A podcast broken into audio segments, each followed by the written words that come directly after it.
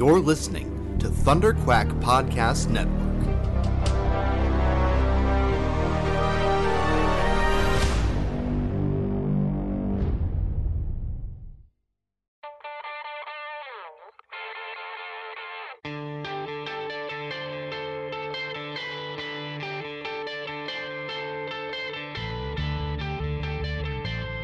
Hi, this is Jim Starlin, and you're listening to the Epic Marvel Podcast.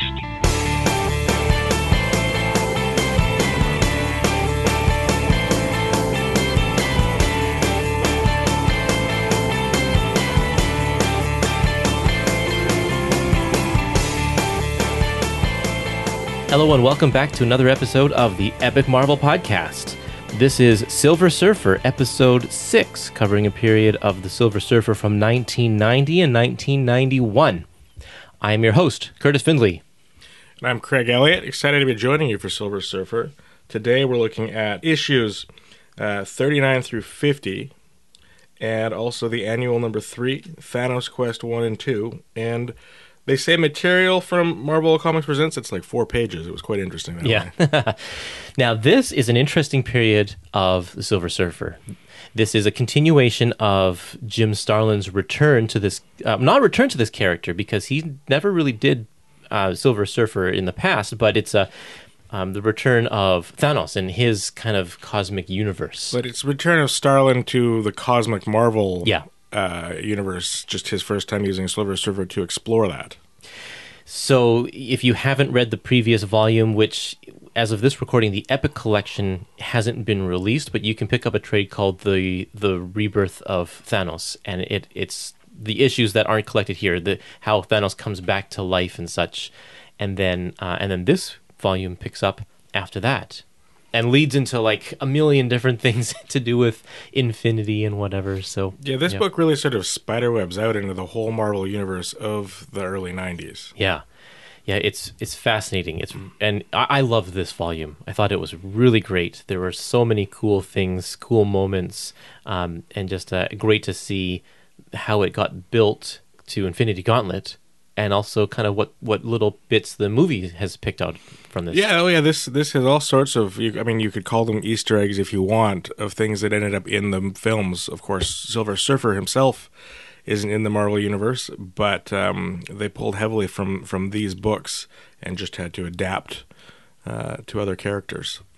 Now, what are the things that we need to know? Um, I've already mentioned that Thanos is back to life because he was killed previously, in, back way back in the seventies, and then now he's back. What are the things we need to know before jumping into this volume here?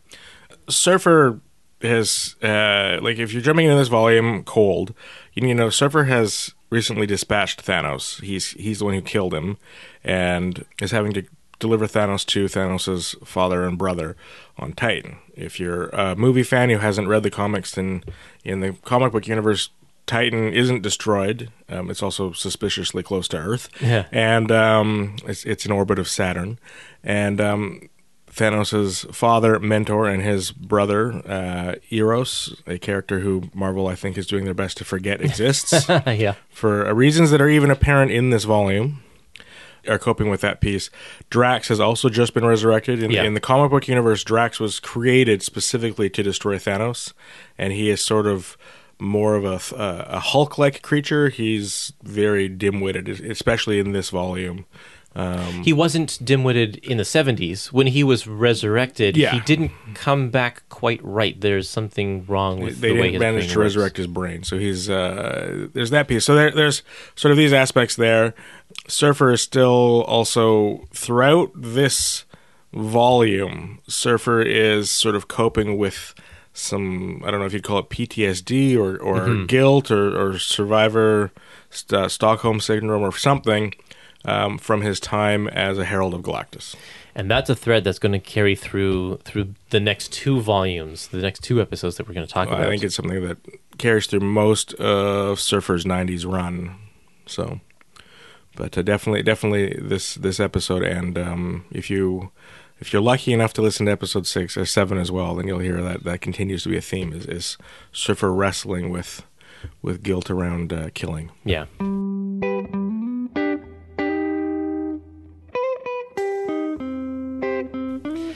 So before we get into the episodes, I asked people to leave some comments on Facebook about this book and their thoughts on it, and we got a lot of comments. So here are uh, here they are.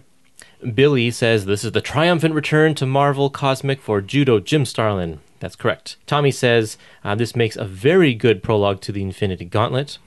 Uh, and if I recall correctly, it was the, the, in the pages of Silver Surfer that everything leading to the Infinity Gauntlet really began, starting with the rebirth of Thanos' story arc, which, yes, we've already talked about. Frank says, I did not really care for the Silver Surfer reboot initially. Um, he's talking when it was rebooted by Steve Englehart. And this is when I jumped in. Really good stuff by Starlin and great art by Lim, Ron Lim, who is way too underrated. I agree. Ron Lim is one of my absolute favorite artists. When um, Kurtis was asking if I would would step into host Silver Surfer, I jumped at it when I realized it was the Ron Lim mm-hmm. uh, era of Silver Surfer. Um, that was what more than anything that caught my attention. Um, was a chance to just enjoy Ron Lim's art again and have a chance to really discuss and, and dissect that. Um, on here, as you regular listeners may know, I usually do Doctor Strange and Thor, and so it was Ron Lim that that uh, attracted me to take on the Silver Surfer as well. Nice. I asked Ron Lim if he'd do an interview, but he doesn't do podcasts. I know interviews. it's too bad. I reached out to him as well and got the same response, which Yeah. is unfortunate. But uh, I still like Ron Lim. Timothy says Thanos' quest was excellent. The revamping of the soul gems into the infinity gems was very well done. Starlin did great work with the Surfer up to issue 50, particularly dealing with Thanos revealing Galactus altered the Surfer's soul and the confrontation between the two later. It reached a high point with the battle with Stone Thanos and the Surfer on the moon, which revealed the Surfer's father committed suicide. In my opinion, Starlin minimized the Surfer going toward the end of this run, focusing on Warlock. Thanos was a major storyline for the Surfer, setting up the Infinity Gauntlet. Unfortunately, Surfer became a supporting character in the epic storyline that his book started. Uh, and that's really evident when we get to the next volume. Yeah, I think that Starlin and then Ron Marz really treated the Silver Surfer book more as uh, a cosmic Marvel Universe book and really used it as a a, a venue to explore all of the cosmic Marvel characters, Yeah. which uh, in the 90s there wasn't a lot of cosmic Marvel books out there. And um, so Silver Surfer as a comic became more of a um, a catch-all for all of the the Cosmic Marvel, which I really love because I love those Cosmic Marvel characters. And it's interesting that Cosmic Marvel right now is, I think, at one of its high points with Oh, yes. several books, and yet there's no Silver Surfer um, title that's that's leading the charge this time. Right. Yeah, it uh, and with the popularity of the movie franchise, of course, it's Guardians of the Galaxy that's really leading the charge with modern cosmic. but not even the Guardians of the Galaxy that exist at this era. Right. I put out a poll on Facebook. If you haven't joined my Epic Collection Facebook group yet, you probably should because we have some great discussions about the Epic Collections and stuff like that. So the poll I said was uh, I didn't do this on Twitter because Twitter only allows you four options. And my question is what is your favorite Infinity Gem? And of course, there's six of them, so I had to have six options. So I did this on Facebook. Uh, your options are, of course, time, soul, reality, mind, power, and space. Craig, if you were to possess only one Infinity Stone, which one would you pick? Time. Why is that? I would just like to go back in time and see things. I wouldn't even want to interfere. I just, I love studying history. I would like to go back and just observe. Um, so being able to roll back through time, I think it'd be a really cool piece just to go and observe other points in history and, and see how that all goes. And Or the future? yeah, uh, the future too, but honestly, it'd be more going backwards for me. That would be the big thing. um, you know, also think of all the really cool comics I could get my hands on before they become super valuable. All right. like, look how many copies of Action Comics number one and Amazing Spider-Man number one In and mint condition. Journey into Mystery. I've got a whole long box. Well, I chose the Soul Gem because I like the idea of being able to preserve life within you know within the gem like uh, the the soul stone works very different in the movies than it does in the comics yes. and so I like the comic version where, you know, if, if someone dies, you can absorb that soul into what's called Soul World and, and keep them there. Uh, and I would probably, hopefully, use it um, more benevolently than Thanos does. Oh, I'm sure I would do something horrible if you gave me an Infinity Gem. I wouldn't mean to. I wouldn't mean to, but I'm still sure I would do something bad. You'd probably uh, grab a um, sports almanac. I would. I would. Yeah, that's exactly it. Oh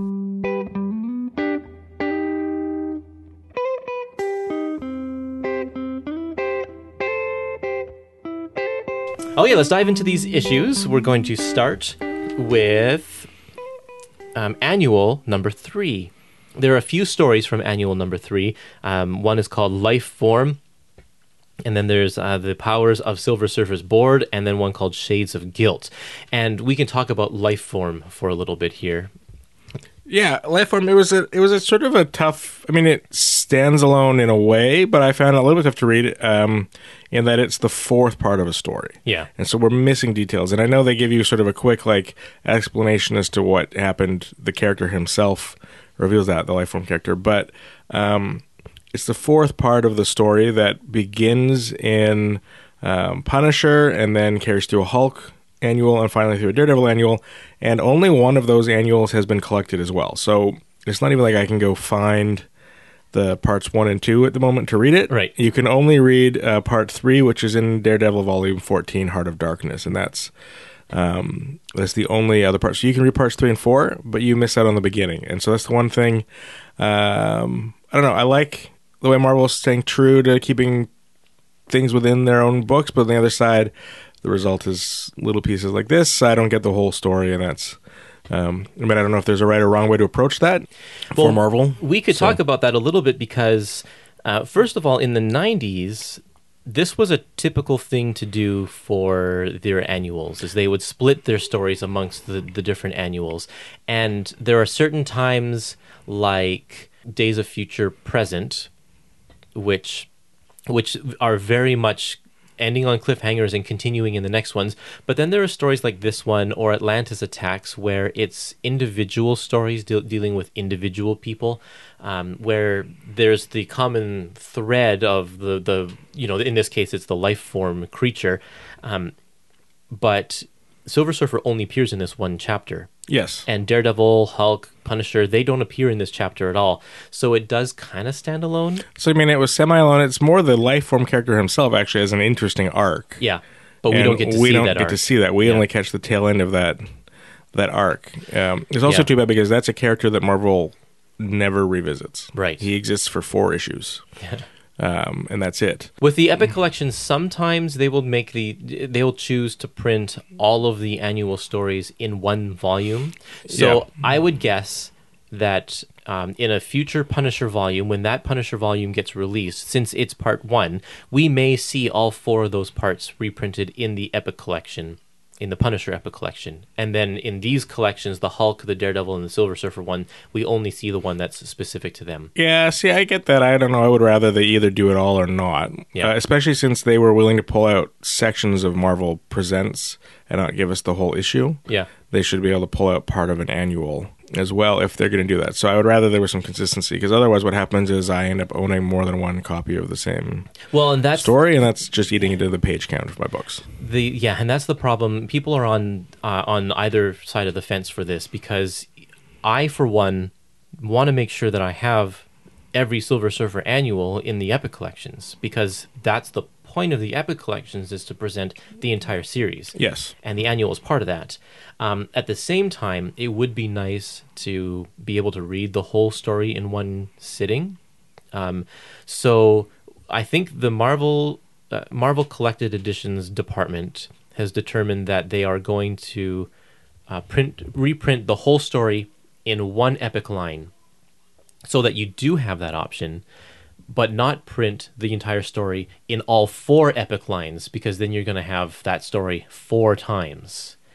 So they'll do it once, like like I said, they'll probably do it once in Punisher, and then make sure that they print the respective parts in the respective volumes. Yeah, I just mean, like so I that said, you have that continuity. It's it's fair. I get where Marvel's coming from. It's a tricky place to be in, Yeah. and it it is what it is. Either way, um, you know, it's an interesting story to read, and I'm looking forward to to getting my hands on the other parts um, to see where it begins, even if they don't involve Silver Surfer or Ron Lim. Yeah. Um, and then the next story after Lifeform Oh yeah, Silver Surfer's board, is the oh yeah is the history of his board according to according to Galactus. according- yeah. it was it was an interesting little aside. Uh, it sort of a toss in for me. The one more interesting story in this annual to me was the third one with the peaceful race where Surfer goes to seek um, some tranquility and it encounters Garnock Raban, the the sort of killer hunter character who he kind of reminded me of like the Hirogen from Star Trek. Oh yeah. Um, anyways, or I guess the Klingons you could you could say if you're less of a Trekkie. And I liked that story a lot. I did find it interesting the contrast in the same book. Surfer ends the Lifeform story, stranding the Lifeform character on a moon, even as Lifeform is begging to be killed. Yeah. And George Pierfork, who is the human who became Lifeform, is suffering and begging Surfer for release. And Surfer can't bring himself to to kill Pierfork because he believes Pierfork is innocent. Uh, and he he does he's, he says he doesn't want to kill, and he he believes in the sanctity of life. He follows that up in this Garnock Raban story by killing Garnock Raban. yeah yeah it is very interesting they um and this is something he flip flops between that way of thinking all the time and we'll see that throughout this volume and the next volume Yeah, this volume really is an exploration of the morality of killing, and um, Surfer doesn't have an answer for you. yeah well and i think at this point also because he hasn't had that revelation that's coming later on in, in this volume once he has that revelation uh, which we'll talk about later his whole worldview changes and he starts to do things differently so it's interesting to note also that the life form story is basically a Marvel Comics present story that we'll see in the next volume. Uh, it's kind of the same thing, so we'll we'll revisit those themes later. Um, interesting to note that Ron Marz wrote this story, um, kind of the first pairing between Ron Marz and Ron Lim, which uh, we'll see Ron Marz take over the book completely in a little while. Yes, yeah. Okay, so we have next uh, Marvel Comics presents. This is the short story you were talking about called "You Can't Go Home Again." Yeah, it was interesting. Um, it was an interesting little thing with with Surfer getting sucked through this sort of energy void uh, into this world where this sort of weird pirate creature captures different alien races and um, he takes them either as his slave or he kills them depending on on his use for them and Surfer is trapped here. His board did not come through this energy void. It, it sort of sucks spaceships or people through the void normally. And um, the the villain named the Marauder is the one who has done this, and so he's now captured Surfer. And Surfer is a bit confident of his powers and um, confronts the Marauder. And initially, he's a bit overwhelmed by the Marauder, but he's able to call his board back through the void. And with the use of his board, he is able to exile the Marauder into the very energy void that the Marauder had been using to capture others. Um, the more interesting piece of this is Surfer wants to liberate the other slaves, and most of the slaves are from the same species, from the same ship. And while Surfer is busy trying to liberate them, he comes to the realization that these people were on their way back to a planet that Surfer fed to Galactus. Right. And so Surfer is a bit racked with guilt at the same time. So Yeah, Surfer they doesn't. have they have no idea that their planet is gone. Yeah, and so that's really the you can't go home again story. So initially you think it, it's something to do with that, but it's actually a reference to the fact that, that these people who Surfer has freed, Yeah. he is also condemned to to an, uh, an exile because he's destroyed their world. So he he says that he's going to help them find a new world where they can be safe, um, but he can't bring himself to confess that the reason he has to help them find a new world is that he um, he is responsible for them not having one. Yeah. Um, I wonder how grateful they would be if they knew that he was the the reason that their planet was destroyed in the first place. Yeah, that would be an, like a tricky piece if you find out that your your savior is also your like The reason you're in, yeah in that place in the first Right. place. Um, Yeah, yeah. so I'm sure there's movies and, and other stories about that piece, but in this case, that's the the very short story. Um, They actually do it really well for the the page count that they do. It's a well told story. Um, Yeah. The artist here, Jack Sparling, is um, a Golden Age artist from Marvel's Golden Age, and this being the '90s, it has to be one of his last work. Like he's got to have been really old at this point. And I, I haven't followed. I, I'd have to look him up to see for sure. But I'm actually pretty surprised to see his name this late in the game. Yeah, it was a it was a bit surprising, but it was great to see, and I um I love the throwback art style of that, and it, it is a throwback art style, but it was great. Yeah. It almost looks like the like European sci-fi comics in some of the panels, or also um some of the sort of really funky heavy metal sci-fi right. pieces. Yeah, yeah. There's hints of like Moebius kind of art in Yeah. there and and that kind of thing for sure. Yeah, I can see that. I think Silver Surfer lends its well itself well to Marvel Comics Presents because just the nature of him surfing the spaceways, he can randomly come up against some unknown alien species and just have a short little story and then he's off to the next one. And you could so he appears in Marvel Comics Presents in these short stories all the time. Yes. Well, and I think that throughout this era, Marvel often used the different planets he visited as allegories for social commentary. Yeah, definitely. Okay, well, we can move on to the the first of the regular issues here, Silver Surfer number thirty nine. This is a Yeah, what- fill-in issue. What happens in fight game stays in fight game. the fight game, yeah. So Surf, Surfer comes across a planet where a, gla- a gladiator type game has been happening for generations, and he tries to stop them, uh, but he doesn't doesn't do it. He fails. In fact, he participates in one of the games He's tricked into yeah, he's tricked into it. I don't know. It was an okay story yeah. for me. I It, felt um, like some of the themes were stuff that we have already seen before. it felt like a bad version of a Mojo World story to me. Yeah, right. Yeah, or or, or arcade or something like that. Or um, Planet Hulk. Planet Hulk. Yeah, Yeah, like there's been enough. There have been better versions of the story. I don't know if that's because they were more fleshed out or um, the protagonist was different or or how it works. But whatever it was, this story to me, it was definitely a toss in. Some of the new characters were just annoying. Like they were intentionally um, stereotypes. They were intentionally cliches, but I still found them annoying that they were so cliched, and so that part wasn't great for me. The only part that I enjoyed was kind of at the end when he has the realization that this there's no saving this city or this planet. This civilization ha- is so ingrained in the way it works with the with with the gladiator stuff. They they revel in the the chaos and the death and the destruction. Well, I mean, they they claim to feed on it the way Galactus feeds on planets. Yeah. So So, like, Silver Surfer is an incredibly powerful creature with cosmic powers, but he can't do anything to change the minds, the mindset of this civilization. I civilization. guess he needs a mind gem. Where's he going to get one of those? But yeah, no, that was the piece. I did find it interesting that they introduced the weird sort of cosmic rod thingy, the weapon, um, the weapon of the of Demon Star, Yeah, as another sort of one of those crazy Marvel sort of enchanted weapons. But this is one of those ones that isn't revisited. There's a lot of stuff in this book that isn't revisited.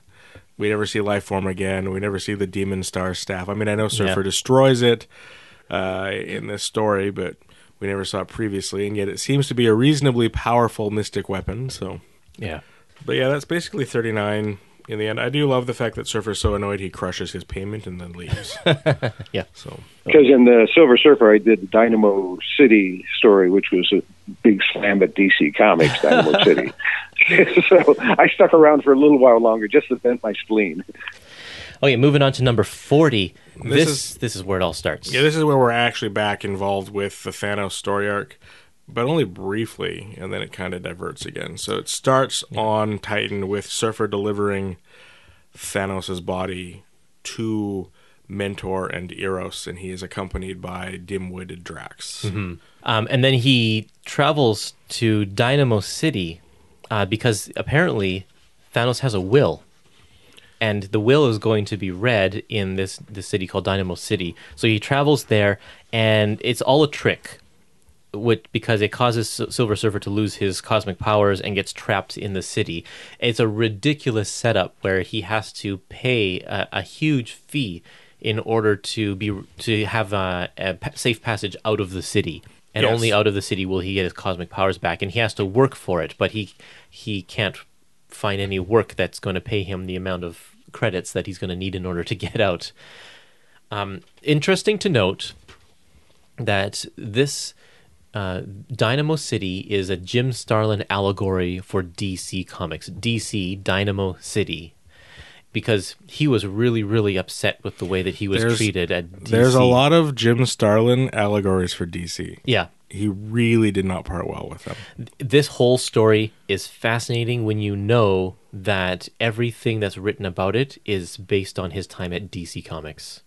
Absolutely fascinating.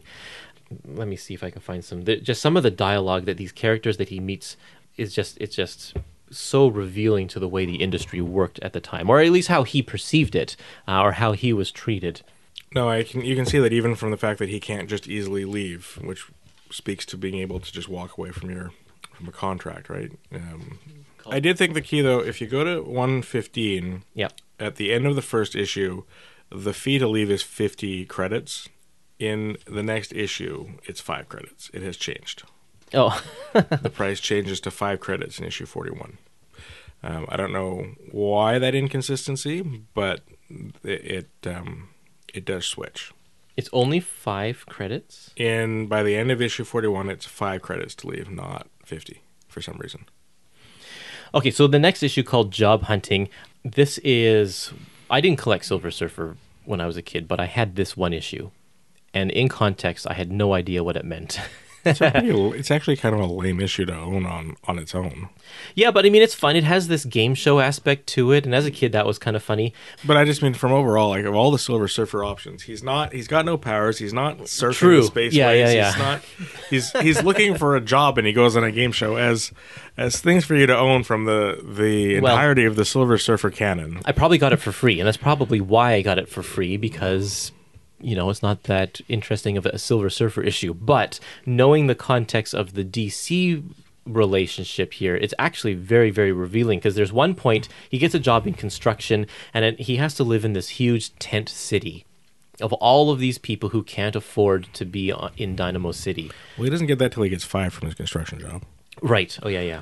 Uh, I think if you want to, if you want to use it as an allegory for DC Comics, then the most telling thing is the opening line of page one eighteen. Dynamo City, a gigantic free-floating satellite community whose only purpose is commerce. yeah, right. like that to me is the biggest criticism he was leveling is that they're not worried about creativity or um, or writing or anything like that. He is clearly taking a shot at DC for being only about profits. But listen to this dialogue when he's talking to the people in the in the tent city. He says here, uh, the alien says, oh, "What's this alien's name?" He makes a friend whose name is Zeklar. Yep. And Zeklar says, "I heard on the rumor mill that you got stuck here like the rest of us lucky fools." So Surfer says, "You're all trapped in this city by the exit toll regulation." And then these other two guys say, most certainly not. For some of us, this situation is only a temporary condition. So these are the people who don't realize that they are locked into this contract contract with DC or whatever. Um, and then they go on to say, "We came to make it big in Dynamo City, and we will. We're, true, we're down on our luck now, but but that'll change." And Surfer says, "You willingly came to this madhouse, knowing what it was like." And they say, "Certainly, and we won't leave until we're rich." And then Zeklar says, "These they have been trying now for eight years, and we will all follow different dreams." And um, and these these two walk off. These two delusional people walk off, and they say, "If we can make it in Dynamo City, we can make it anywhere." So there's this level of delusion Yeah. that that young artists who come into DC think they're going to make it big with DC, but DC just ends up owning them. And then Surfer says, "Where do your dreams take you, Zeklar?" And then Zeklar says, "It's the same place that yours do. Anywhere but here. I've been stuck here for three years, one day I'll get my ticket out of this hell." it's like, wow, he really thought really, really low um, of of this. So, so but and then it, if you turn the page to two 225, here's where I think One- it's one- oh, sorry one one twenty five. Here's where I really think it's interesting. Surfer says there must be some way of winning this game that, that that the big wigs are playing, and this little guy says you could always sell your dreams. My dreams? And the Zeklar says, Yes, that may be a way out for you. From what I've heard, you've led a pretty exciting life. I, the great uh, The Great Eye. uh, the Great Eye and Dynamo City's rich folks are just plain starved for any form of exotic entertainment. Uh, they set up the sensory stimulation network. So they're going to pull thoughts out of Surfer's head and sell them to people uh, for entertainment. And that's, I, I'm sure Starlin's really upset that all of these characters and creators and stories that he's created for DC, um, you know, he doesn't get any sort of rights, which is the work for hire sort of way to do it. But it was it's just out there. DC doesn't respect him at all for his ideas. They just want to pull them out of his head and print them and sell them to the masses. So I thought it was really interesting here. So he thinks that he's going to get the the the credits in order to have the the enough money to get out of the out of the city. And so he And goes I on to this game show. And he has a terrible contract that he didn't understand, and I'm sure that's a shot at DC manipulating the contract. Oh, Absolutely. This, though, is where it becomes obvious that the, the toll to leave has shifted to five, in that he asks for 200 credits so he can save himself and 39 other people. Right. Okay. Which means that it's five bucks or five credits per exit, not 50, yeah. If he's going to get 40 people out at 200 credits. So he sells his dreams, his entire story, and it's a really cool little look at his life. They do a great job recapping the highlights of Surfer. Ron Yes. Lim does an amazing job with the artwork here. I find it creepy that the button from Watchmen is wandering around as the talk show host. right. Um, but in the end, yeah, the contract, if you take off taxes, payment fees, union dues, makeup, miscellaneous, he only gets two credits in the end. So I'm sure this also happened to Starlin, where he didn't get nearly as much money for royalties or whatever he thought was going to happen um, as he actually did. Yeah, I have to say before we move on, page 133, 134, Oh, the yeah. splash page, So the Ron good. Lim drawing sort of surfer through the Marvel Universe makes makes this whole volume for me. It's just such an incredibly gorgeous page. You can see why he was tapped to take over for Perez um, for the Infinity Gauntlet series based on this one. He can draw everyone. Awesome. Yeah. He has no problem with fitting in many, many characters into one scene.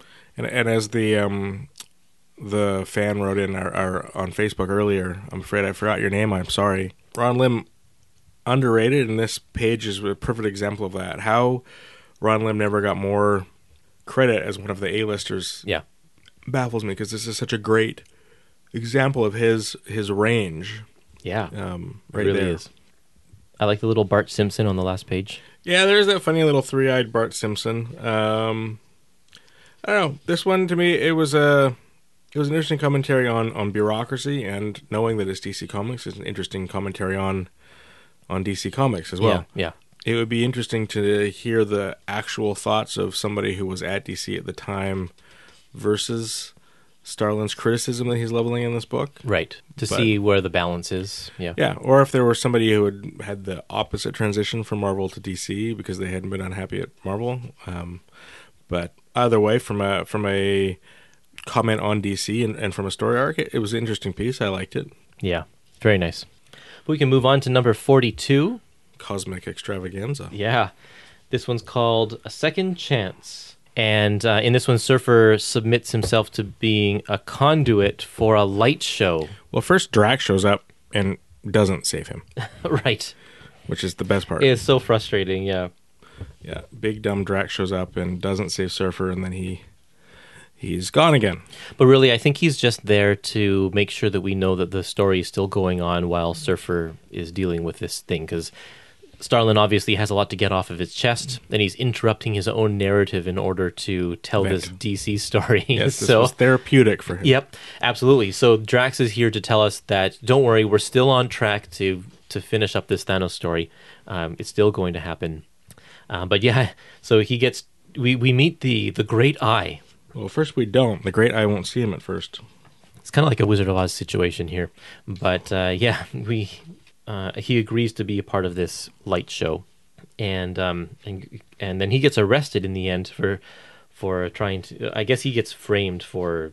Uh, Well, no, Surfer's he- planning here. So Surfer goes to see the Great Eye, and he can't get into the Great Eye um, through the front door. And then he gets offered this chance to be the energy conduit for this light show. The contract is terrible. However, this time Zeklar is there and warns Surfer the contract is terrible because Surfer has to pay for the energy that's being pumped through his own body, and he'll lose money based on the contract. But Surfer says, "I don't care." It's sign gonna me up. And yeah. the reason for that is that they're going to pump a bunch of energy back into Silver Surfer, which is a dumb idea. And with Yeah. that, although he's not at full power, he has enough power to then get himself through the window of the Great Eyes building. So he goes through the back door, um, ostensibly, in order to see the Great Eye. So they fully, or they don't, they fully charge, but they charged up. Silver Surfer breaks into the building to see the Great Eye, to reason with the Great Eye, only to discover that the Great Eye is literally an eye. He's just an eye. It can't speak. It can't talk. All it can do is observe. And at this point, Surfer realizes that Dynamo City has been taken over by corrupt bureaucrats and is no longer operated by the good intentions of its creator. So the Great Eye is a puppet ruler. Yeah. So who is this a reference to in DC Comics, or is it DC Comics itself, the, a slave to like Warner Brothers, who owns it, or something like that? Did Warner own it at this point? Oh, Warner's owned DC since the '60s. So then, yeah, that might be sort of where that comes from. That could be a shot at an editor, or who knows exactly. But Or um, editor in chief versus publisher, or something like that. Yeah. yeah, so there's definitely that piece there. Um, and this part, I don't think is Surfer's plan. This Surfer's plan was to appeal to the Great Eye, and it's Zeklar who realizes their escape, Which is great. I love this Zeklar character. He's really, really cool. Yeah, so Zeklar realizes Surfer's about to be thrown into space because Dynamo City's method of uh, disposing of problems is to launch you into outer space, which of course will immediately recharge Surfer with the light of the stars. Yeah. So that's that's the plan. So that brings us to the next issue, issue forty three, termination, and it basically is just that the um, Surfer wakes up in a holding cell with Zeklar, who's unconscious. Surfer's angry. He tries fighting robots. It doesn't work because he has no powers. Um, I did find it interesting. They make reference to the fact that his metal skin makes it too hot without his powers to cool him down. Yeah. In a previous issue, but it doesn't make it too heavy for him to lift things without his powers. So he's still able to move. But it was interesting that they started to explore the metal skin condition of the Hmm. Right. Surfer minus his powers. Anyways, they come before a judge. It's an extraordinarily corrupt case. People who you know are lying from previous issues, or people from previous issues show up and lie. People who've never even been involved are suddenly in it just to provide further evidence of his terribleness. His attorney isn't even turned on because why waste the power of charging your attorney robot Yep. when we already know we're going to find you guilty? It's brutal. But the most telling is the the guy who originally suggested. I thought the guy who originally suggested Surfer do the energy conduit thing, but I, I'm wrong. I don't see him there. I thought he was in it. I love the little kid. Silver Surfer kicked my dog Buddy into an incinerator. Yeah. Something that definitely didn't. Oh yeah, the guy is there. Sorry, it's on page 172. He's not in the panel like the Brady Bunch style panel of witnesses. He's sitting in the witness box on page 172. The guy who actually told Surfer to go and be an energy conduit clearly did that as a ploy to get his hands on some credit. So Ah. he sold Surfer out, yeah. and now he's there lying in court. I wonder who that's a reference to. Yeah, and again, that's um. So that's a that's the piece there. So that guy does show up, and then I love the fact that Surfer's attorney's head literally just falls off. Like it, he Yep. is so he's so useless that his head falls off, and so Surfer's sentenced to termination. Surfer is frustrated. He is angry. He tries to break it. Well, he does break his restraints briefly, only to be subdued by robots again. He and Zeklar are thrown onto the termination pad. Zeklar wakes up just in time to be excited by this. I'm not sure Surfer fully understands yet, and then they're thrown into outer space. Yep. And Surfer is shocked by the stupidity of executing him by throwing him into outer space. Yep. And um, Surfer then realizes he needs to save Zeklar, and then the robots show up to say this is unacceptable. You were terminated. You should not be alive. We're going to terminate you properly. Um, Surfer makes quick work of them. Yeah, Surfer, now that he's fully powered, makes quick work of them. And then he goes to destroy Dynamo City, and Zeklar talks him out of it and says, "Just walk away. You can't. You can't win them all." And here's Um, the th- another another flip flop between Silver Surfer. He's willing to kill all of the people in Dynamo City, including all of the innocent people who are actually just trapped there. Well, no, he doesn't want to kill them. That's why Zeklar appeals to him. yeah, he's willing to kill everyone in Dynamo City without realizing he'll turn out kill all of the innocent people. exactly. And the the, the very end here, they they they fly away, and Surfer says, "Dynamo City, someday I shall return." Which he doesn't. No one in the Marvel universe has ever returned to Dynamo City. But Starlin returns to DC. Yes, but So- but no one in Marvel universe has returned to Dynamo City. It continues to float in the spaceways. I would love to see somebody return to Dynamo City. It would be an interesting Yep. one. See Groot and, and Raccoon there. The other thing that's interesting is knowing that this is a reference to um, DC. They don't call it execution. They don't call it it's termination, which is what you do with a job. You're terminated from a job. Right, and the payment, um, like Sil- Silver Surfer is fighting over, like the the term for money is credits. Yeah. So I wonder if it's a it's a crediting issue that Starlin has with DC. If it's something that he created that he should be getting credit for, or something like that. Yeah, you have to wonder if that's not it. There's a few words here that are interesting. Yeah, choices. very intentional. Yeah. So, and they refer things. It's it's in um, in this last bit of this exchange with Zeklar. And the other one to be interesting is is Zeklar just there to drive the story forward, or is Zeklar also based on somebody you know, in Starlin's experience with DC? It could be. He also was, um, you know, he's trying to make it big also. And earlier in the previous issue, he, he, one of the lines he says is that he tried selling his dreams to DC, but his dreams were not good enough. So the Yeah. people he they he, he didn't get any credits for them. So that, but he's still stuck working for DC, and instead, I guess maybe he's.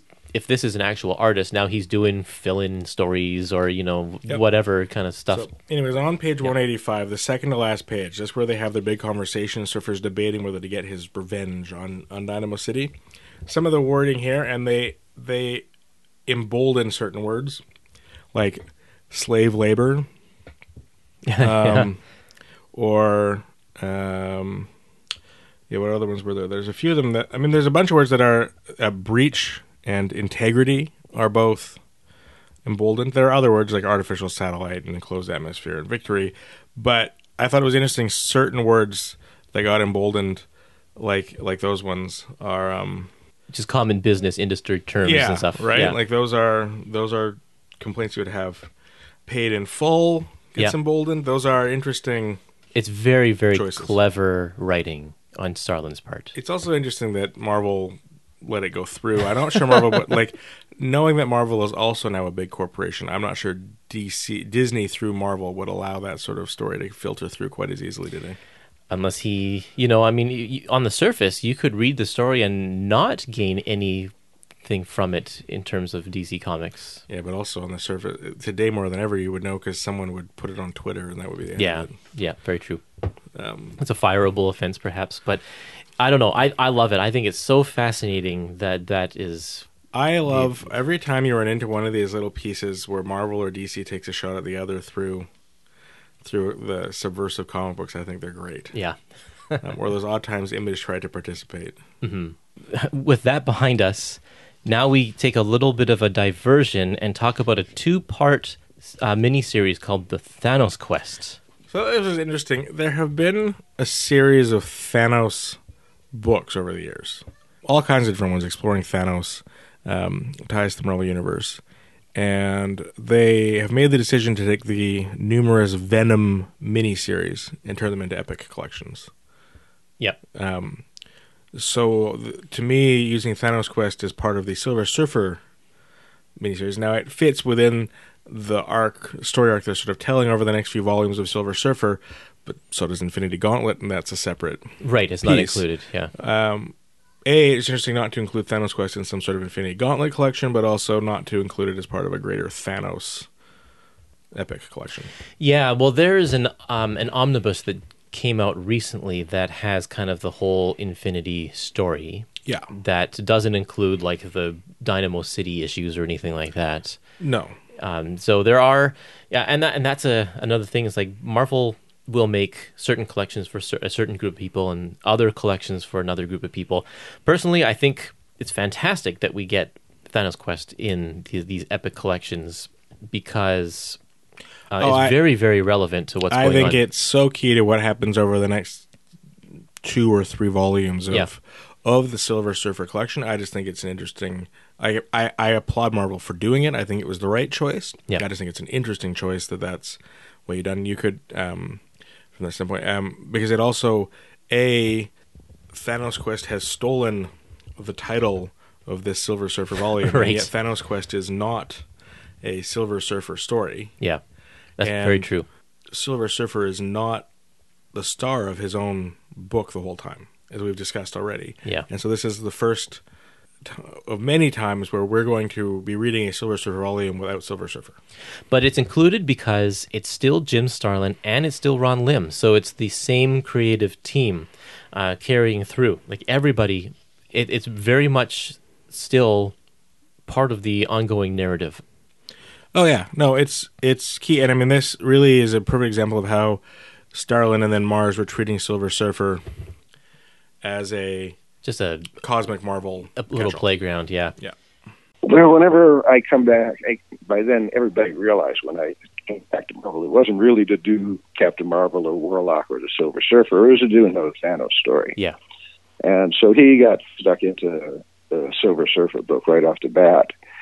And at that point, uh, the Perelman Group was uh, had bought Marvel, and they wanted to squeeze every cent they could out of the company. And so anything that sold at all got a follow-up uh, title. Like every had their own book at one point, at least a miniseries uh, during this time spell. And so when the Silver Surfers uh, sales went up uh, after they started writing it, uh, they wanted something more, and so that's where the Thanos quest came in. We ended up doing a sidebar. The story was supposed to go right back into the Silver Surfer after that, but the advance sales on the Thanos quest were so good that they said we want something more, something big, and that's when I started kicking around. I mean, the Infinity Gauntlet was where he was heading, but it's just got into a bigger uh, where Thanos was heading, but it got into a bigger deal, and we started going around seeing what characters we could bring in. So these two issues were originally released in what's called a like a prestige format. So it's a square bound book. Yep. Um, and it's full process color rather than just the regular four color uh, coloring that we get in normal issues. So the the coloring looks really great. And I tell you, Ron Lim just went all out for these these two issues. Like there is so much care and attention to detail, people's faces. Like there was no rushing. He took his time with all of this. The layouts, like it's all um, a step up, even from the the fantastic work that he was doing in Silver Surfer. Yes, it's um, it's some of his best work of his awesome career. Yeah. So in this first issue, it's called Schemers and Dreams, Thanos convinces Death to allow him to gather the soul gems because I guess what we in the previous volume what we haven't talked about yet is that Death the purpose that Death brought Thanos back to life is because Death wants Thanos to destroy half of the life in the entire universe. Yes, And so he says, I really, really need these soul gems in order to do my job properly. And so Death says, okay, go ahead and find them. So this is what this two-parter is all about, is Thanos going across the universe, collecting, recollecting his soul gems and reshaping them into infinity gems. well, he doesn't really reshape them; he just renames. Them. He them. just renames them. Yeah. they become the Infinity Gems or the Infinity Stones, Yeah. Um, as they're now known. So in this issue, he must go up against um, Champion, Gardener, and In Betweener, and these are all elders of the universe. Which, if you listen to my uh, Silver Surfer episode three, we learn a lot about the elders of the universe Only, in that only one. two of whom ever make it into the Marvel Cinematic Universe, Uh, and not in the way they appear in this book. which two appear? There's uh, the Collector The Collector and the Grandmaster, and the Grandmaster. Yeah, of course. Who replaces the the Red King of Planet Hulk. Oh, yeah, right. So Yeah, because they kind of force a contest of champions into that movie. yeah, Those are the only two that are in the Marvel universe so far. Oh, and Ego is technically an elder of the universe, and he's in Guardians 2. But he's not featured in this miniseries. but he's not one of the six that hold a gem. Correct. Yes. Yeah. Okay. So previously, when the soul gems were a thing in the 70s, all the soul gems did the same thing. They weren't specific. They didn't have specific powers. This what this miniseries is doing is uh, Jim Starlin has created this thing called the Infinity Pool that Thanos is staring into, and he's he reveals to him that all of the powers, all of the gems do have unique abilities, and he just didn't know how to use them properly before, but now he does, and so that's where we get you know the the variety of the different things, the time, space, and power, and whatever. Yes. Um, the first combat is with the In Betweener. If you know the context of the In Betweener, he is extraordinarily powerful. Like, Yeah. He's way too powerful for Thanos. He previously fought Galactus to a standstill. Uh, In Betweener is currently trapped by entities even more powerful than the uh, Elders of the Universe. Yep, that happened in Silver Surfer number 18. Yes. So um, it's interesting because Thanos cannot match the In-Betweener's power. Yep. And we see that Thanos is not just a brute. He is very conniving and very smart in this scheme because he Thanos has figured out that the In-Betweener is currently imprisoned in a globe in um, this sort of alternate dimension because of some of his crimes against the universe. Yeah. And so he's trapped there, and Thanos realizes this, so he helps to free the In-Betweener from his globe, bring him into this other dimension. Thanos, knowing the other dimension, is specifically designed to negate the In-Betweener's powers, giving Thanos the advantage. Yeah. And the ability to steal the, the Infinity Gem. He's Thanos is very intelligent and he knows exactly how to play each one of these guys without having to uh, you know exude a whole lot of physical force. He does that for one of these battles, but that's it. Yeah, no, it's a very interesting round. But I thought this was great because the it sets up Thanos, the true threat that Thanos is when you see that he he's able to take down the Betweener, a character who Galactus and the Silver Surfer both had so much difficulty um, subduing. Yeah, he matches the styles of his opponents. So in this one, uh, yeah, the in-betweener, he shows his intellect, Yes. And with the champion, he shows his combat skills. Yep. And when he fights with the gardener, he shows a respect for the gardener, which the gardener is all about uh, respect as well. And so, but it kind of is. It's a little tricky. He's he's underhanded in every one of his dealings. He he cheats. Well, it doesn't really cheat the the champion. So uh, at the beginning, he just feeds him a really crummy contract, Right. A Dynamo City style contract at the end. Says if you give me the gem, I'll drop you on a new world that you can go and deal with. Which, unfortunately for champion, Thanos did promise to drop him off lightly and literally drops him from orbit. Yeah. And Thanos himself says, "I wonder if he'll survive that." So, Yeah, it's very brutal. yeah. The other thing to note about these these issues is that they are double size. I, I don't even know if it's double or triple size, but they are uh, much longer than a, a normal comic. So Ron Lim really plays with big panels a lot.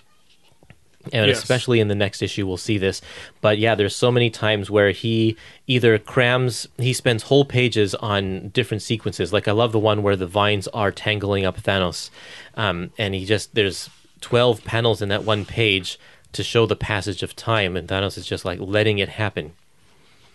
Um, or there's other times where he, he, the whole page is just a space scene, and it shows Thanos sitting on his throne in in in space. So uh, there's just a a lot of really cool visual things that you wouldn't normally see in a normal comic issue that's only 22 pages long. No, it's true. He had time to really develop the the imagery of, of the books. So we jumped to, to Thanos Quest Part Two, and it's um, it's it's here where we encounter the Collector, who does not at all resemble Benicio del Toro. They both have white hair, right? Sure. Um, but yeah, we're, we've now got the, the collector. And the collector, we see his menagerie of things. Thanos arrives, tells the collector he'll be back, and moves on, which is sort of an interesting piece because the collector is anticipating some sort of confrontation that doesn't happen. Yeah, he gets word. He knows that he, that Thanos is taking down the other elders, and Yeah. so he knows that this is going to happen, and uh, wants a wants a trade. Instead, uh, the runner finds Thanos, and the runner is another one of the elders, Yeah, and he finds Thanos and destroys Thanos' dumb chair. And um, takes a different approach because while the collector, like all of these other elders, are now anticipating Thanos' arrival, so um, the collector tries to be um, defensive and Yep. tries a different play, and then the the runner tries to be offensive and tries to take Thanos out before Thanos expects it. Yes, and um, and so the runner sort of runs roughshod over Thanos. Pardon the pun. And, um, and uh, it goes from there. But it uh, again, Thanos tricks him, and so this is where it goes unfortunate. Uh, I love it. He uh, I don't know even know exactly how Thanos uses the time stone. Um, oh no, he uses the time stone that he has already collected. The runner is not holding the time stone. He turns first of all, he turns the runner a million years old, and then he turns him into a baby. Um, I love this trick because then he can just pick up the baby and leave. He plucks the mind the mind stone right off of the old one, turns him into baby, and goes. And as the baby, because the uh, like all of the elders are the last surviving members of a species. So of course, any elder is going to be something that the collector wants in his collection because it's the only one in existence. So Thanos hands over the baby to the collector in exchange for the gem. Brilliant move. Yeah. And again, very tricky because as soon as he's gone, the baby turns back into adult, um, the adult uh, runner, and then they have the runner is mad at the collector for. I also love the fact that he, deal. the collector doesn't realize he has the reality gem. He just thinks he has an infinity gem. It doesn't realize Yeah. what it can do. And so after Thanos gets it, he reveals to the collector what he's given up. Right. Yeah, he does that with all of these guys. Um, and that's yeah, because no, all of the elders don't realize what, What sort they're of power possessing. they have. Yeah. And then finally, we get to Grand um, Grand Champion, who is not only anticipating this, but um, has watched Runner and Collector fighting because Collector, of course, was going to keep the Runner, and the Runner is not okay with that. Yeah. Um, and so Grandmaster, who is the ultimate strategist, is preparing for Thanos' arrival. And it's interesting because Thanos immediately says, "What will the game be?" Like Thanos knows that's what we're going to get into is Yep. is some sort of game. And so they sit down for some variation of chess, uh, checkers sort of thing. like reality chess. they place they are the game pieces themselves. Um, I I love this. Thanos knows that the game master cheats all the time, like in everything that he does, in order to to win his games. Yes. So he plays right along with it and cheats himself. Yep. Well, I like the fact that they both bet their gems. Yeah, Thanos is so come he puts all five up, not one, but five. yeah, he's very very confident. Yep. But then the highlight of these, a lot of people I read online is like didn't like the um, the next five pages where he explains the powers of his like it's just a waste of space or whatever because of all of these just giant pictures of Thanos' head and, and that kind of thing. I like the pictures. I of love Thanos' it. Head. I, think, it's so great. good. Especially because they relate to every single one of the gems, and it's how I think it's how the gems are affecting Thanos' mind. Um, just the the power that he realizes he has now. It's really really cool.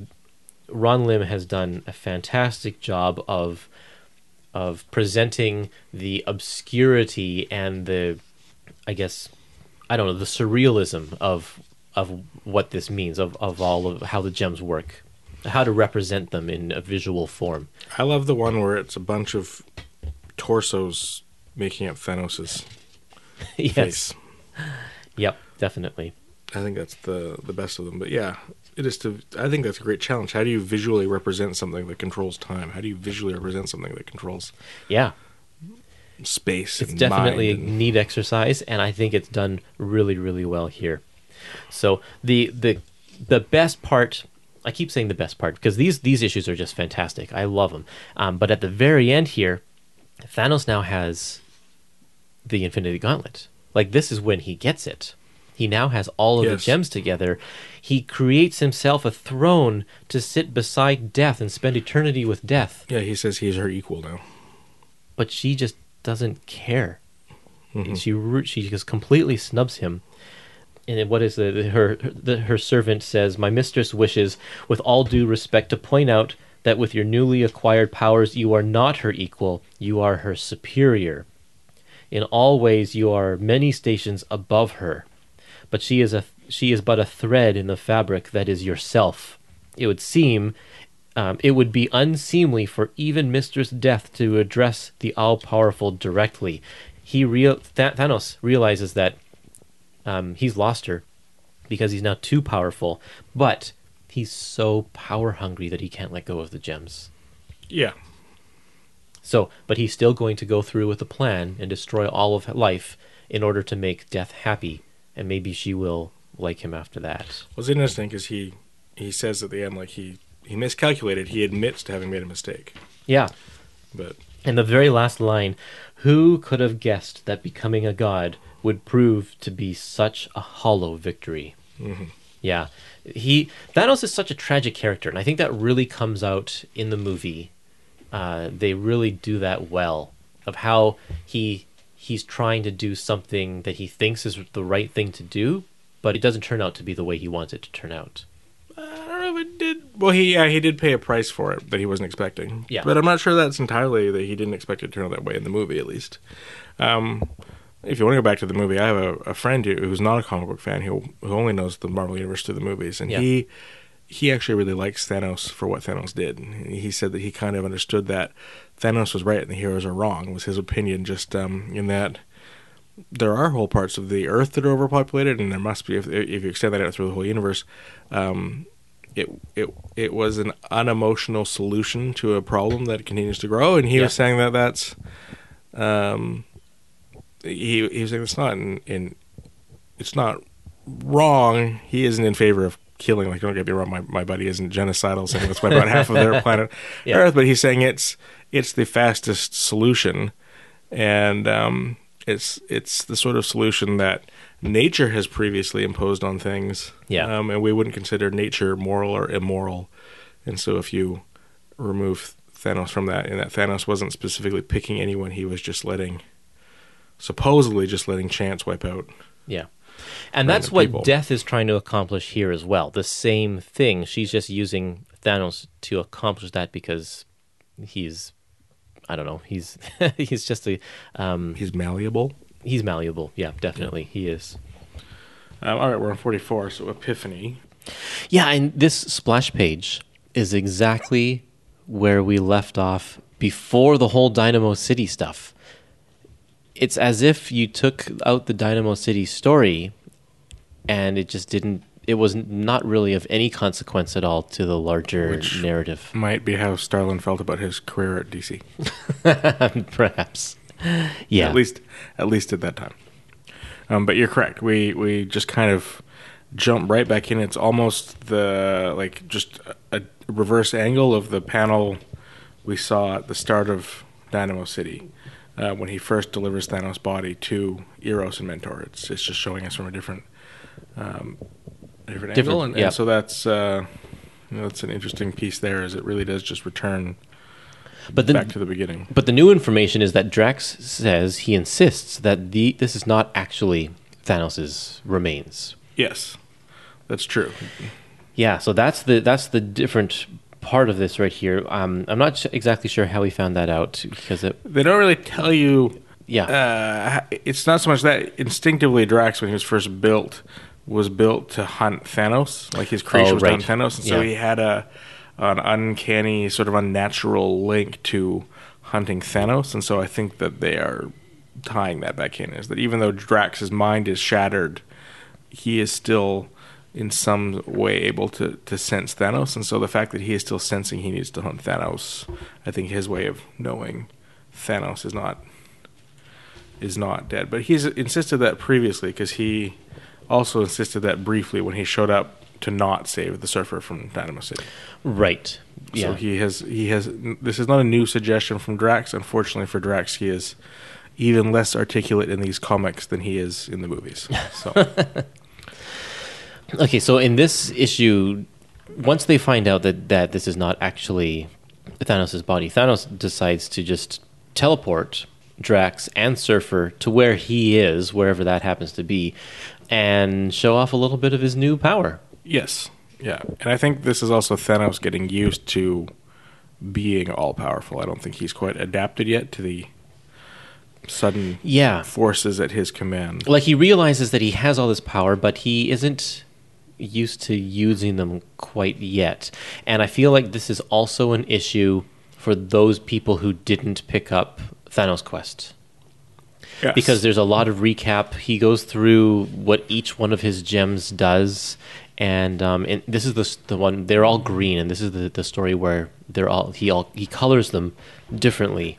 true, But you Yeah. get again those same sort of visual representations of what all of the the gems mean. when you actually get not only what the gems mean, but if you if you notice along the the bottom, so you get starting on page 304, you get the same image repeatedly for several pages. Yeah. Um, which is Thanos clenching a fist, and the gems are all the same color in one turns each time. Yeah. That's the only difference. And so he's explaining each gem. There's a visual demonstration. And again, And we know which gem is which color. Now We know how it's the- placed on the gauntlet as well. yes. Yeah. Um, and so that's that's what you're seeing through through this panel. And again, I think Ron Lim does a great job of visually representing these powers. The mind gem, where suddenly Drax switches and attacks Surfer because he's Thanos has switched his mind. Yeah. On 306, and then 307, the Soul gem was the one where he attacks Surfer because his very essence is to attack Thanos, and so Thanos switches his changes his essence with the Soul Gem, and then the Mind Gem is 307, Yeah. and you can see him toying with the the um, insides of Surfer's mind um, instead. So that's where you get that. And then I love the reality one on 308, where you just see this sort of. They almost look like something out of The Mask, the movie The Mask, the old Jim Carrey movie. Yeah. the, yeah. the big totally all distorted and yeah. and so that's the you this distorted piece, except Thanos is not distorted, but everything else is distorted. yeah. Uh, and then the power gem is just clenched fists crushing his enemies in his hands. Mhm. Um, and they're, they're, I mean, it, it's a powerful image, It is. which which is the key to power gem, I guess. So, and this is where he corrects Surfer because on 30 310 he corrects Surfer. Surfer calls them the Soul Gems, and Thanos says, "I prefer to call them Infinity Gems." And there that, you go. Yes. That forever forward has been their name. Yeah, and this this is a term. Infinity is a term that Jim Starlin really likes to use. Like he used it way way back in the '70s in the Adam Warlock days um, for something completely different, but it's something that he keeps revisiting. And of course, it's become so ingrained in the Marvel universe now that everybody else uses it as well. It seems. Yeah, it's as common to Marvel as as having a crisis is with DC. right. right? Yeah. Like There you go. uh, yeah. It's just something you you attribute. It's attributable to Marvel in the same way that the word crisis is attributable to DC. I, guess so. Yeah. I, I, I would agree with that. I mean, Marvel, I think, just had another Infinity event uh, recently, Infinity, Infinity Wars. Wars, yeah, or And Infinity believe- Warps. And I believe DC is in the middle of a crisis. So, It's one or the other. Yep. Yeah. It's always something like that. Uh, in the end of this issue, Thanos uses his power to essentially kill Drax and Surfer. Well, at least that's what it seems like at the end of this issue. yes. Yep. And interestingly enough, it attracts the attention of Mephisto. yeah. And the next issue is doesn't have Surfer or Drax in it at all. For all we know, they are actually dead. It is a complete, uh, like you were saying that this this book is now like a catch-all for the This for the and- cosmic yeah. universe. Yep. This is it. There you we can see it right here. And so he's uh, So what? So what issue is this? This is issue fif- forty-five. 45 and Silver Surfer takes his leave. I guess he's on vacation. And um, and so yeah, it's it's Thanos and he um, is being observed by Mephisto. And Thanos returns to his fleet with his minions, who I have to say, thankfully, uh, Hickman in the future upgraded Thanos's lackeys. And those are the ones Yeah. that appear in the movie because like Cull Obsidian and, and yes, Ebony Maw and stuff. Yeah, those Yes, are those Ebony, are great Ebony guys. Maw was far more intimidating than um, the mouthless mohawked fellow on 318. Uh, so moving forward, Captain, all of sorry, the Captain Sticks. I should give the man his credit. he is a Captain captain, but Captain Sticks uh, would not hold up against Ebony Maw. Probably not.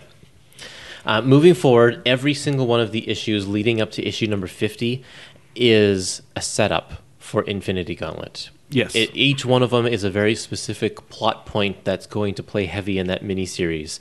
Uh, it's very interesting how early this all starts. Like, Well, basically, starting with Thanos Quest, this is a prelude. This like th- this is a prequel book. Like, Yeah. this is just a giant prelude to to, To uh, everything. to infinity. and we know that Mephisto plays a big role in Infinity uh, in the Infinity Gauntlet miniseries, and Yep. so this is where he comes into play. He is pledging his loyalty to Thanos because he, I think, he understands this power, and um, in his typical ways, is trying to figure out how he can get the power to, for himself. And Well, we, so, we see that he does make a play for the power and is Yep. foiled by Thanos.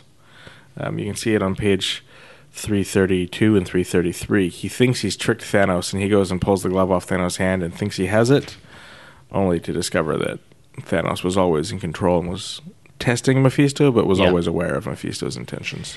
yeah, and we get that um, the the outline of Thanos' face in the sky. That's something that has already happened a few times. This is always Thanos' end goal is becoming a god and one with the universe.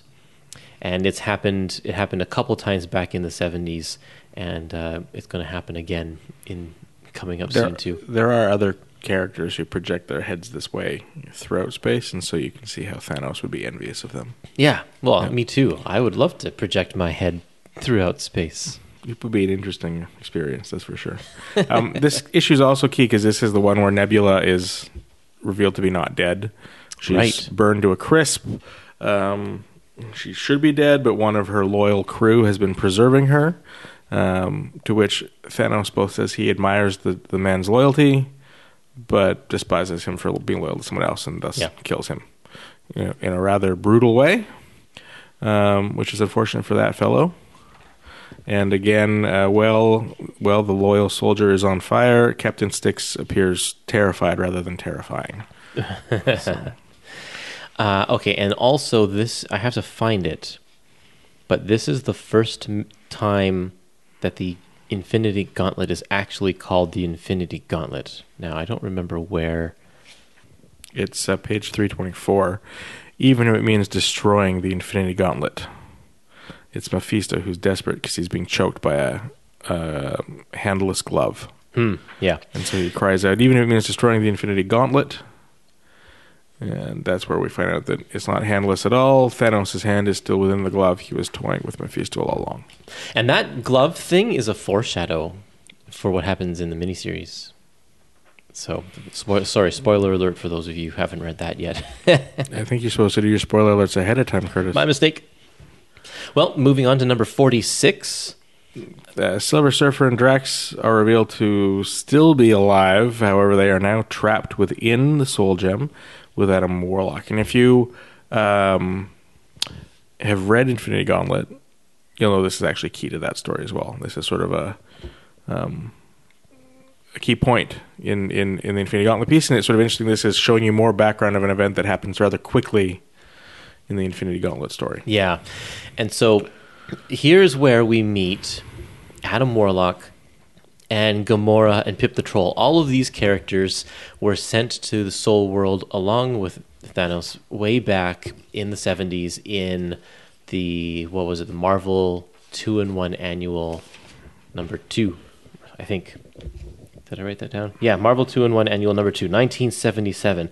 They've all been there this whole time in Soul World. And that was the last time I, no one cared to use these characters at all uh, because they never showed up between 1977 and 1991 until Starlin came back and wanted to use them again. So here they are, and this is again Star, uh, Starlin setting up his chessboard and bringing more pieces into play because Surfer tells it has to go on this like journey to find to find Adam Warlock and to figure out how to get him to to you know snap out of this little state that he's in and become Adam Warlock again. Yep. Uh, we get a nice little history of Adam Warlock in this one with uh, you know being created Well, by it's been 20 years or 15 years since anyone saw him. yeah. So it's a There's good a thing good chance a lot yeah. of readers don't know much about him at this time. Yep. So it's it's great. It's it's really good. And if you haven't read that old Warlock series by Jim Starlin, it's wonderful. You got to check that out. Um, so and this is also a very revealing issue because we find out that the Silver Surfer's soul has been tampered with. Uh, we don't know what that means exactly, but uh, Warlock knows that something's up. It's a key one if you don't know much about Adam Warlock, since I don't think you're going to get an Adam Warlock epic collection. This is a key issue to Yeah, to check out if you're interested in that character, definitely. especially if any of the Adam Warlock eggs that have popped up in the MCU ever hatch. well, I sure hope they do. Now that uh, James Gunn is back on Guardians Three, I hope we see Adam Warlock. Well, it's also yeah. I mean, we'll see. If they were going to bring him in, I would think the next issue would be, or next issue, the next movie would be your opportunity. Yep. Especially since I get the sense they're going to have to replace some lead characters. But I just think it's uh, it's too bad they're not making these Marvel movies back in the '80s. Because if you were really going to do Adam Warlock, I feel like um, what's his name from Roadhouse? It is Prime. Oh, um, Patrick Swayze. Yes, I feel like Patrick Swayze at the at the height of his career in the '80s was the perfect Adam Warlock. Yeah, right. Unfortunately, he is definitely not able or available at this time. That would be so funny. But an Adam, an Adam War, an a, Patrick Swayze Adam Warlock would have been just just wonderful. Yeah. Yeah. Okay, issue 47 Adam Warlock, Protector of Soul World. We continue our little romp through the, the inside of the Infinity Gem here, which Yes. I don't even know if Thanos realizes that Warlock and all these people are trapped inside Soul World. No, but he doesn't. I mean, that's a key part of the Infinity Gauntlet story. If you recall, in Infinity Gauntlet, Warlock surprises Thanos. Mm-hmm. So this is the first meeting between Adam Warlock and Drax, and that surprised me. I didn't. I forgot that they they never crossed paths back in Starlin's first run with uh, with the whole Thanos crew. But here they are meeting for the first time, and they have a big fight. In fact, this whole issue is pretty much a big battle, um, and I think a lot of it is to show, first of all, the power of Adam Warlock, because none of us kids in the '90s would even know anything about Adam Warlock. So this is our first go at finding out who he is, what he's capable of, and why he's going to be an asset to fighting Thanos in the Infinity Gauntlet. Yes. It also gives us a good sense of the properties of Soul World, because this is a weird place where weird things can happen. And it's a little hard to even kind of get your mind around uh, how it works, because, and, and Adam Warlock, having lived there for so long, knows exactly how to play with with just the way that reality works in Soul World. It's interesting because at the end he banishes Surfer and Drax from Soul World, so he's obviously uh, uh, um, acquires some measure of power within Soul World. Yeah, and so when he banishes them, it, of course, it sends them back to their bodies, and they're alive. Drax and Silver Surfer are alive. And so, yeah, this sets up a, a, a good piece of the puzzle. Mephisto gives them a message to challenge them to come and face Thanos.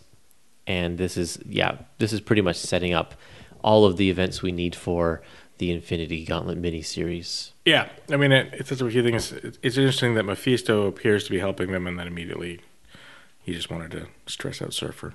Yeah, exactly. Um, although, because he's such a trickster, there's no way of knowing if he was actually doing that or if he's trying to cover his tracks with Thanos, because Thanos calls him out on it right away. Yeah, he yeah, exactly. Um, but he's clever. Like he knows Yes. exactly what to say in order to make it seem like he was doing doing it as a favor for Thanos in the first place.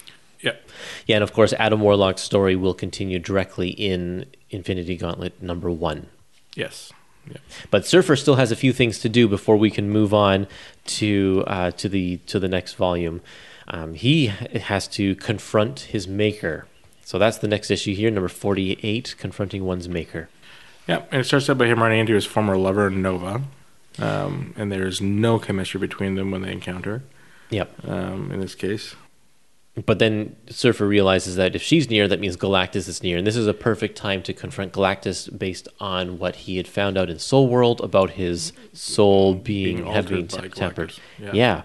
And this is really interesting. So Galactus has altered Silver Surfer's soul that he so that he doesn't feel all of the guilt that he should feel for destroying all of these worlds. So when he gave him his powers, his cosmic powers, he also placed that part of it of the, uh, him inside of uh, inside of his soul, so that he he can go and be an, an effective herald. But then when he released Surfer of his herald duties, um, he left that little thing in place in his soul. So we all know that Surfer's kind of he's a very emotional person. Yeah. Um, but we don't know just how emotional because this is suppressed emotion surfer that we know and once the once that part is the the suppression is removed holy cow he gets even more emotional Yep. He is the drama queen of the Marvel universe. Yeah. But there's uh, some really cool things here. There's some some little notes that I didn't realize, like the coloring in this. Silver Surfer is has pink highlights throughout this issue, but I it's think- because no, he's no, standing that's just reflections of Galactus. Exactly. It's it's reflection of Galactus. And I didn't realize this. I had to go back to all of the other issues in this book to see that oh yeah, the colorist actually does pay attention to the colors that are around uh, to to provide those highlights. And I didn't notice it until it was pink highlights off of Galactus's pink big pink helmet. Credit to uh, Tom Vincent then. Yeah, Tom who- Vincent. Thank who you. does an excellent job um, of that. I wonder uh, if that was some sort of direction or if Tom Vincent was just that on top of it. I don't know. I'm I'm gonna say he is that on top of it. Yeah, let's give him full credit. Good Yep. job, Tom Vincent. Um, you win um, an imaginary award. I love the imagery with the blood on page 395, 396. Yeah, literally, he has blood on his hands. Yeah. And it's drowning him. Like, can you imagine, though, not feeling that guilt and then all of a sudden the realization of just how many billions and billions of creatures you've you've exterminated. Like that's that's going to be very very harsh. And you can understand the feeling of just being uh, of just drowning in the blood of these people or these creatures. Yeah, it's an ongoing theme throughout Starlin and Marz's run is Surfer coming to terms with his yeah coming to terms with his past sins. Mm-hmm. Um, we've seen it a few times previously, and accusations leveled at him, and and sort of references to that. But it does all come Um, to a head here yes, yeah, yeah and we're going to see this in the next volume that he has to work through a lot of stuff yeah, he's he has a ton of PTSD.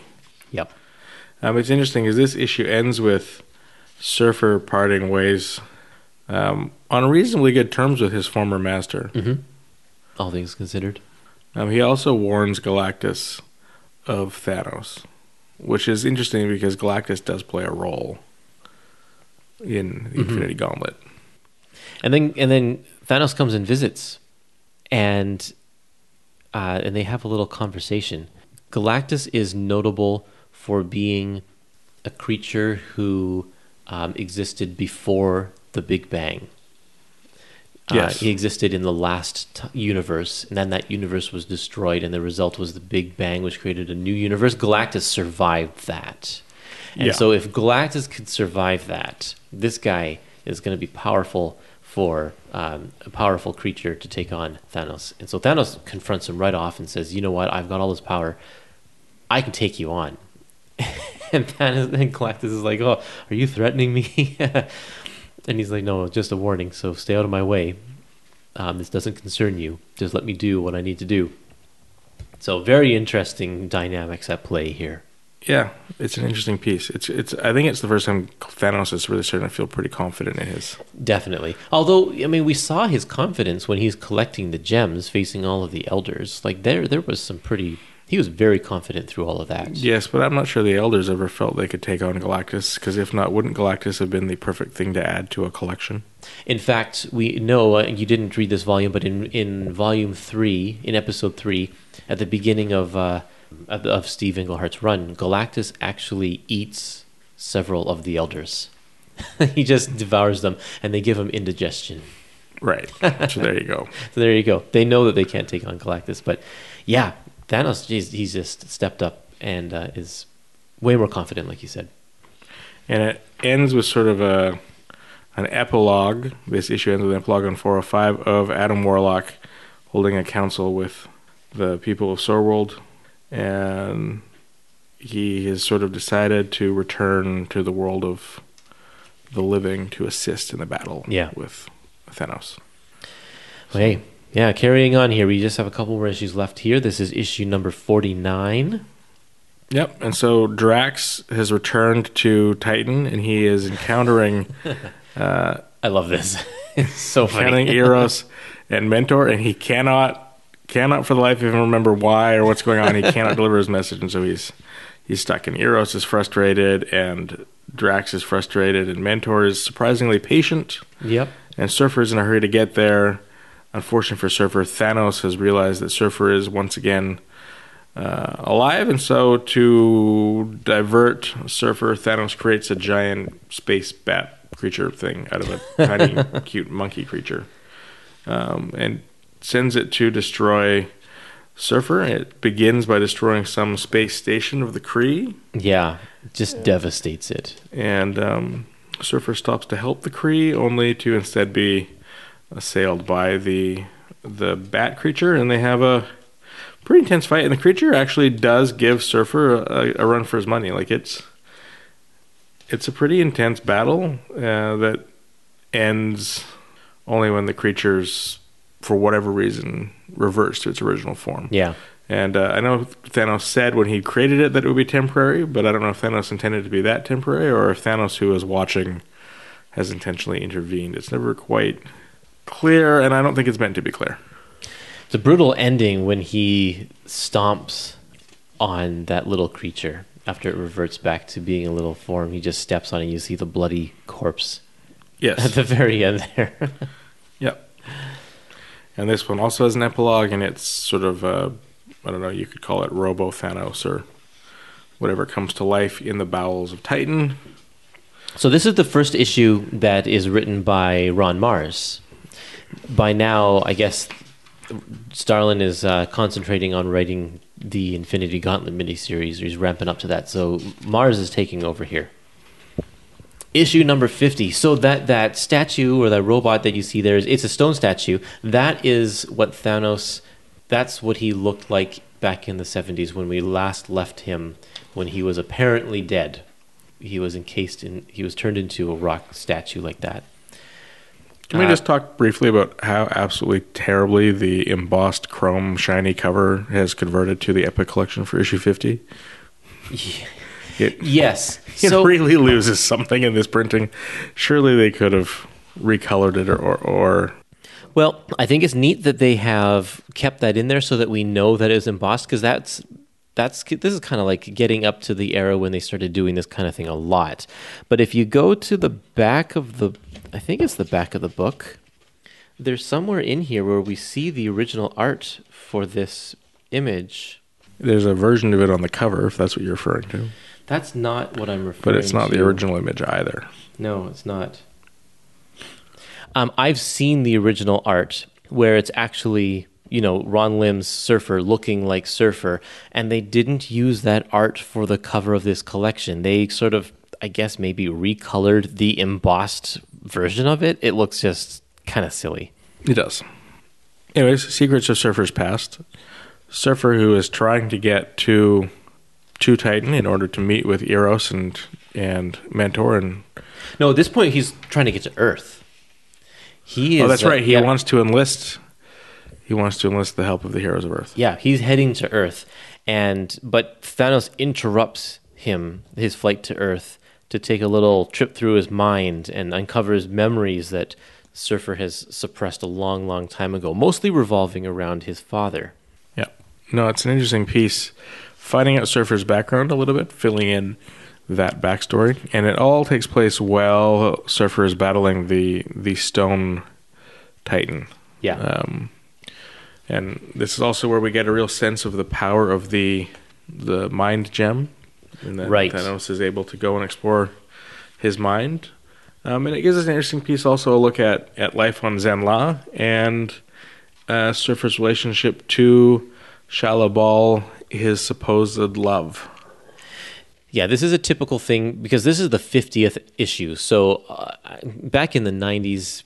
When we hit a milestone like that, I feel like they don't do that as much. Well, books Well, don't get rarely to issue do number we hit 50. issue 50 anymore. But uh, when you get to that milestone issue, um, they don't do these kind of retrospectives anymore. But this is this is a perfectly timed, um, and it makes sense to have this retrospective right here of the surfer's life, especially as he's about to head into the battle of his life, that um, the Infinity Gauntlet series, um, a battle like he is hasn't faced before. It's great to see where this character has come from and what makes him the way he is Yes. and how it's going to equip him to to handle this next task that's ahead.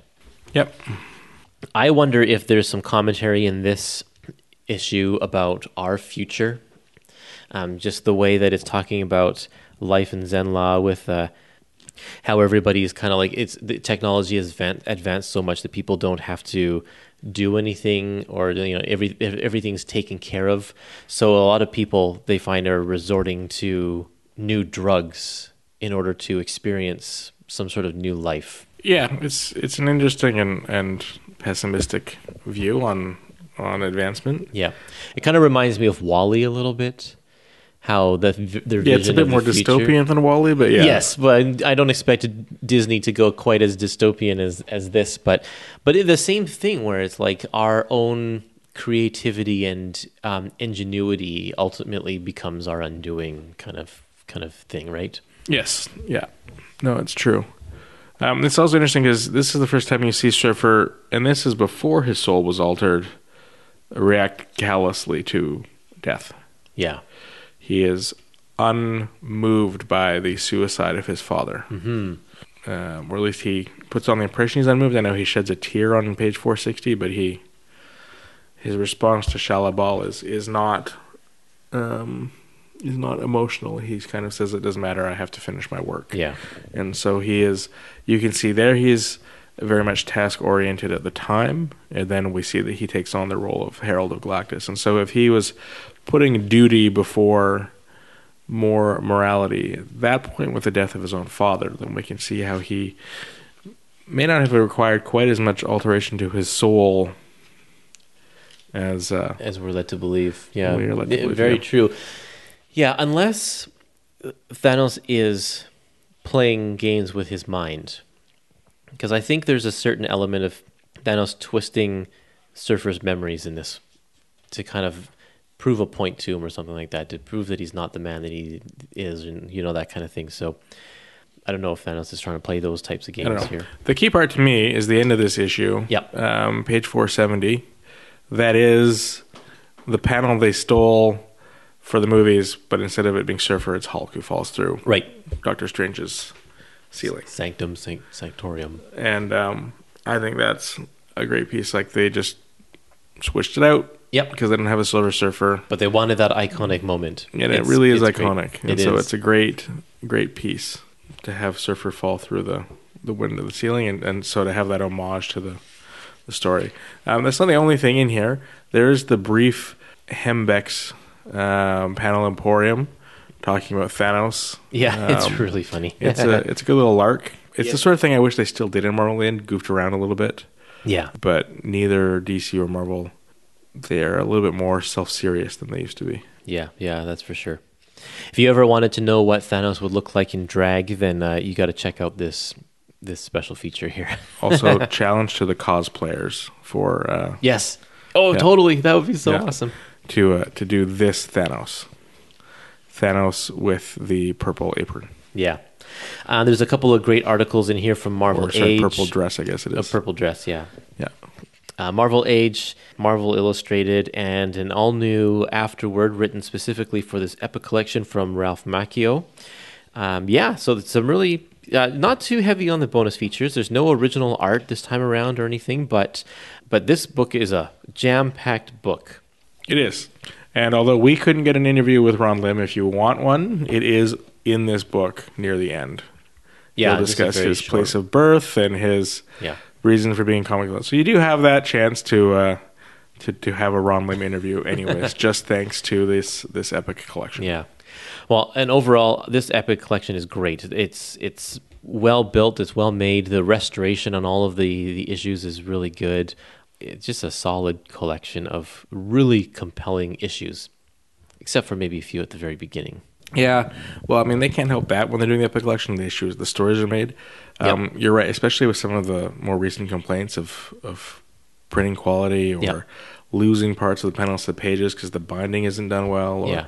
None of that is a problem on on this or the f- next volume of Silver Surfer, Mm-hmm. which is great to see. And hopefully, Silver Surfer continues in that in that way I hope so. as we head into number eight. Um, Yeah, well, and hopefully the rest of the Epic collection sort of slide back towards this quality. I think yeah. I, I, think so too. I get the sense Marvel has heard the complaints. Oh, they. I think they have for sure. Yeah. Well, they stopped using that one printer, so that's fantastic. Um, so from here, you listeners have two options. You could either move directly on to ep- episode number seven, which uh, Craig and I will be recording and releasing very shortly. Or you can move into uh, the Infinity Gauntlet miniseries, which we recorded a roundtable discussion with a, a couple of our co hosts about a year ago. So you can check out that one as well. You can head over to my website and just search through the archives. If you, at the top of the website, there's a little index button, and you can find the Infinity Gauntlet episode there. And uh, so, Silver Surfer, you'll want to have both of these the trade paperback for Infinity Gauntlet and the Epic Collection for the next volume hand in hand. So go and seek out both of those things and then come back here and listen to us chat about the Infinity Gauntlet. So, Craig, any last words? Um, just uh, to to pull a quote right out of this epic collection, Thanos' imagination is an awesome thing. Yes. Yes. And same with Jim Starlin's imagination. Yes, yeah, Jim Starlin's and Ron Marz um, And Ron Lim. Yeah. No, honestly, I'm just uh, I'm glad I had a chance to hop on Silver Surfer and uh, explore the the Marvel universe, the, the the universe itself, the Marvel universe, not the Yeah. the Earthbound aspects, um, a little bit with you. And that's that's it for that. And Yeah. I look forward to looking into the next book with you. Great. So stay tuned, everybody, and we will see you next time.